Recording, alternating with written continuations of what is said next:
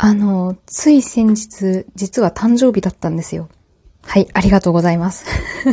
勝手に今皆様のおめでとうを受け取った体で、えー、ありがとうございますと言わせていただきますけれども、そう、誕生日でね、無事にまた一歩大人の階段を登ったわけなんですけれどもね、あの、まあ、誕生日あるあると言いますか、やっぱり当日になるとね、あの、まあ、今でこそもう社会人年目になったので、あの、当日の12時におめでとうみたいな LINE はもう来ないんですけれども、やっぱりね、あの、昼休み中だとか、まあその日、どこかしらのタイミングで、ね、えー、高校の時の友達とか、まあ大学の時の友達、まあバイト先の友達とかね、えー、まあそういったところでこういろいろもらえるわけですよね、おめでとうメッセージを。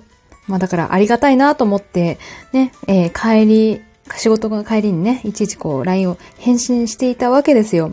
まあそれは全然いいんですけど、全然いいんですけど、その、小学校以来全く連絡を取ったことのない一人の男性が急に誕生日おめでとうって送ってきたんです。これ、怖くないですか？どうやって返すのが正解なの？と悩んで、未だ5日経った今でも返してません。負けない、めげない、くじけない、あなたの身近にをモットーに、週一で人事部ペタコのぼやきと奮闘劇をあなたにお届け。人事部ペタコはくじけない、第396、7回目今週もよろしくお願いいたします。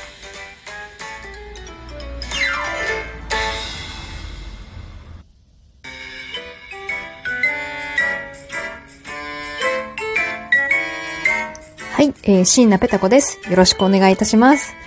あの 冒頭にね、話した通りなんですけれども、まあ、誕生日あるあるってことでね、もういろんな方から LINE をもらえるのは、えー、嬉しいし、まあ、Twitter 上でもね、えー、おめでとうと言っていただけて、本当に、えー、嬉しかったわけなんですけれども、いや、普段連絡をね、取ってない、例えば妹だとか、母親だとか、そ肉親関係は別にいいんですよ。おばあちゃんとかね。普段はあまり連絡取らないけど、まあこういう節目だからみたいな、あそういうのは全然、オーロッケ、問題ない。むしろ嬉しいんですけど、その、小学校卒業以来だから、な、何年前だ？もう小学校が。に、20年嘘だけど、十何年も前に、全く連絡を取ってない、しかも中学も高校も全然別ですからね。全然知らない男子から、急に誕生日おめでとうって来るこの恐怖感。わかります？伝わります？どう返せばいいのこれ？で、あの、まずね、LINE を交換した記憶も全くないんですよね。交換してないと私の番号を知ってるはずないのに、と思ったんですけど、もう私の LINE を知ってる子が、その人にばらせば、まあわからなくもないのかしらっていうところで、あの、なんでしょうね。すごく、こう 嫌、嫌いってわけじゃないからこそ、ブロックもできないし、だからといって別に、なんだ、この、今後付き、付き合うというか、そういうね、友達として何かこうやりとりをしていきたいかっていうと、全くそういうことでもないんで、えー、ブロックするのはどうなんだろうと思いつつも、何をするのが正解なんだろうみたいな。で、今、そっとしていっいる状態です。えー、正しい、えー、返信、もしくはなんか処理の方法を、えー、知っている方いたら、え教えてください。こっそり教えてください。最近の悩みですね。はい。ということで、まあ、あの、誕生日なんでね、せっかくだからネットで誕生日あるあるとか調べてみたらですね、ネット上ではこんな言葉ありましたよ。え特に予定はないが、仕事は休みたい。わかる。私もね、誕生日当日はね、実は何にも予定がなかったです。まあ平日のど真ん中っていうこともありましたし、まあ普通に仕事だったので、うん、何にもなかったんですけど、何にもないけど、休みたい。わかる。てか誕生日じゃなくても休みたい。あとね、これもありました。普通に仕事で周りは普段通りなのに自分だけドキドキしている。あ、わかる。ちょっとわかる。でね、私はね、これ、私誕生日の日、周りは普段通りじゃなかったですね。あの、私今、購買と人事を掛け持ちしているっていうわけのわかんない状態にいるんですけれども、購買を掛け持ちしてるんで、テレワークが今全くできない状態なんですよ。ね。まあ、一応、購買教わる立場の人間なんで、その人間がテレワークをするとね、より足を引っ張るなっていうのがよく分かってたんで、えー、もうこれは頑張ってテレワークしないように頑張ろうっつってね、ずっとテレワークしてなかったんです。でも、私の誕生日当日、来てみたらですね、えー、購買全員テレワークしてたんですよね。お手伝いの私一人を残して、これはさすがに切れたね。ドキドキっていうかもう怒りだったね。はぁと思って。何にも謝りも何にもなし。思わずね、思わずこれは、まあ、許してほしいんですけど、まあ、周りの人間に対して、聞いてください。私今日誕生日なんですけど、この仕打ちなんですよって、えー、いろいろ、あの、言いふらした結果ですね、えー、翌日なぜか、あ社長からチョコレートをもらうという 別に、物が欲しくて誕生日って言ってたわけじゃないですね。あの、購買の方に皆さんに謝って欲しくていろいろ言ってたんですけど、なんとびっくり。翌日になっても誰も謝ってくれなかったっていうね、えー、非常に悲しい思い出があります。思い出っていうか、まだ思い出にするには、まだ最近だよ。最近すぎるよ。まだ一週間も経ってないよ。っていうことでね。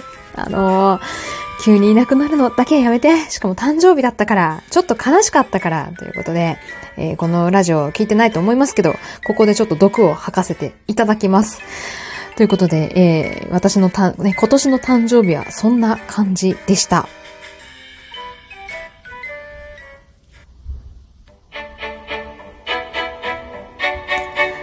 ペタコのお便りのコーナーということで、実はお便りをですね、えー、まだまだたくさんいただいてますので、えー、時間の許す限りご紹介していきたいと思います。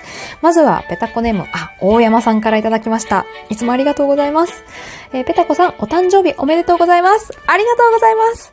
えー、お仕事お忙しいようで、体調に気をつけてお過ごしください。いや、本当にありがとうございます。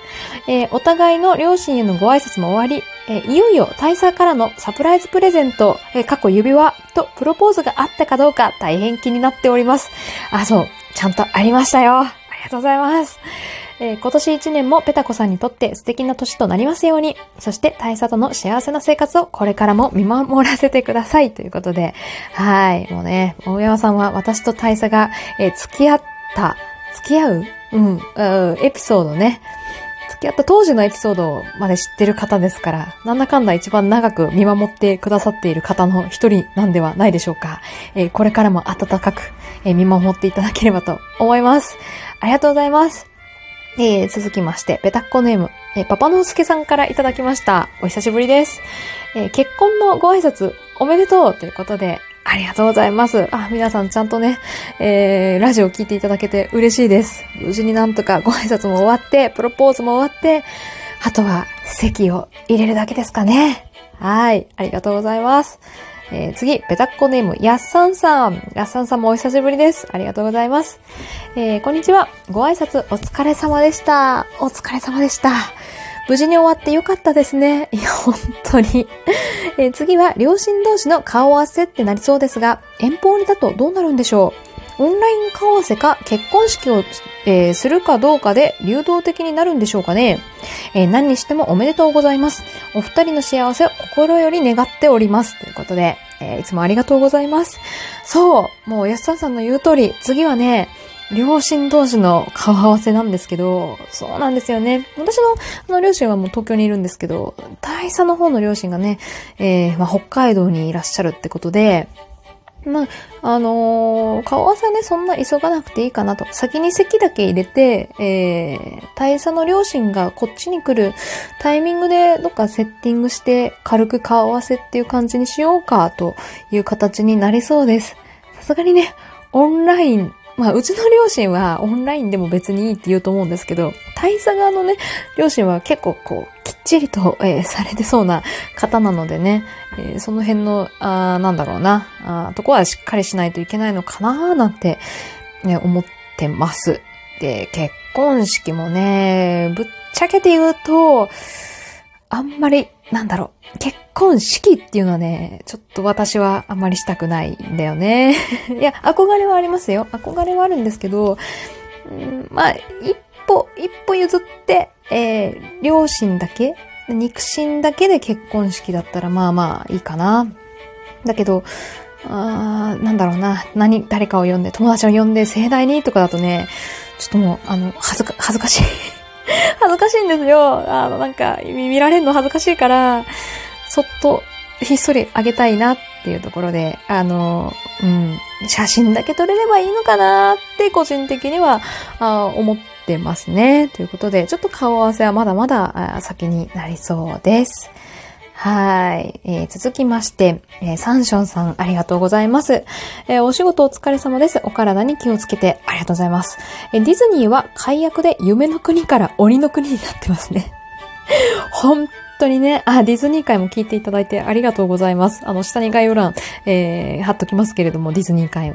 あれ、ひどいよね。だって、あ、いいよ、乗りときはお金払えば、みたいな、あの感じ？ちょっと、信じらんない。